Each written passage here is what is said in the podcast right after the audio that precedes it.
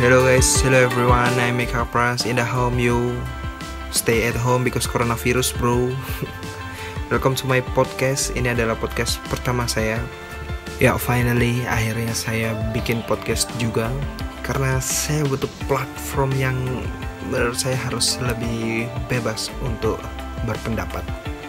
Dan rencananya dalam setiap podcast saya ingin memberikan informasi, berpendapat, menyampaikan keluh kesah atau keresahan seperti podcast kali ini saya ingin menyampaikan sebuah keresahan saya terhadap sebuah postingan.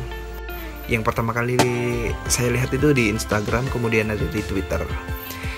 Ya jadi ada postingan yang video ya postingan video yang isinya itu cuplikan sebuah infotainment yang presenternya itu salah baca informasi jadi informasi tentang artis yang sembuh dari corona cuma dia menarasikan seperti selamat ya yang positif corona gitu.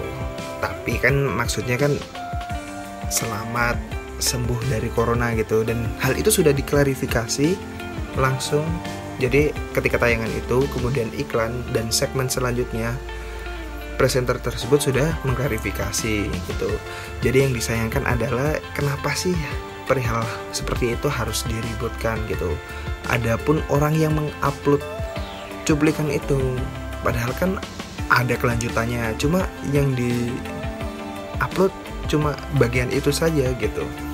Padahal artisnya sudah klarifikasi loh gitu. Mungkin ada beberapa orang yang bilang ah artis kalau salah mah gitu kita maaf terus klarifikasi gitu tapi ya kita mau berharap apa gitu dari hal apa daripada itu gitu. Kalau presenter minta maaf ya bukan hanya presenter maksudnya kalau orang minta maaf ya bagus dong kalau dia sadar jika itu salah gitu. Kemudian ada juga klarifikasi gitu. Sebenarnya presenter itu melakukan klarifikasi bukan untuk membela dirinya tapi untuk menjelaskan perihal yang salah dan harus dibenarkan gitu.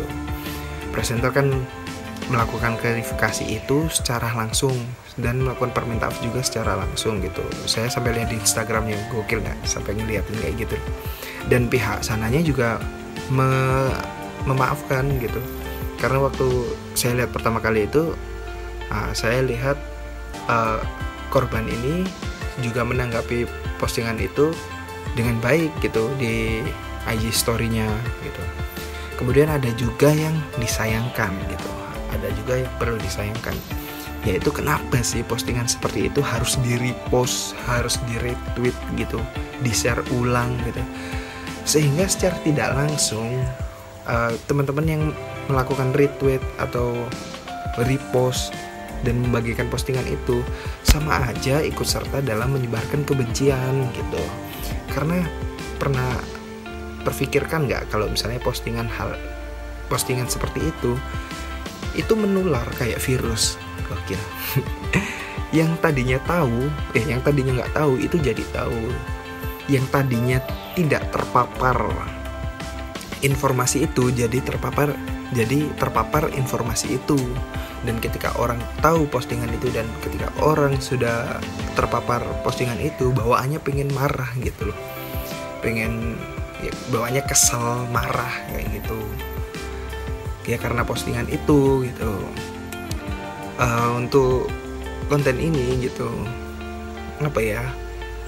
Mungkin di konten ini nggak bakal ada dalil dari suatu agama kayak gitu ya. Karena ya buat apa gitu. Karena uh, saya dan mungkin teman-teman juga sependapat dengan saya bahwa semua agama itu mengajarkan perdamaian gitu. Maka menciptakan kekesalan kemarahan kebencian adalah adalah perbuatan yang tidak dibenarkan gitu. Sebelumnya saya tidak kenal presenter itu siapa gitu. Saya tidak ngefans dengan dia gitu. Saya tidak mengodalakan dia gitu. Dan saya tidak berniat sama sekali untuk membela presenter tersebut gitu. Saya hanya ingin sekedar menyampaikan bahwa ternyata tidak hanya di masa pilpres orang itu mudah tersulut postingan yang kurang jelas tapi setelah pilpres pun dan meskipun nggak ada hubungannya dengan pilpres juga bisa loh tersulut dengan postingan seperti itu Nah, melansir dari databox.katadata.go.id, jika 2020 tingkat literasi masyarakat di Indonesia itu rendah, hmm, saya harap itu bukan kita. See you next time on my podcast.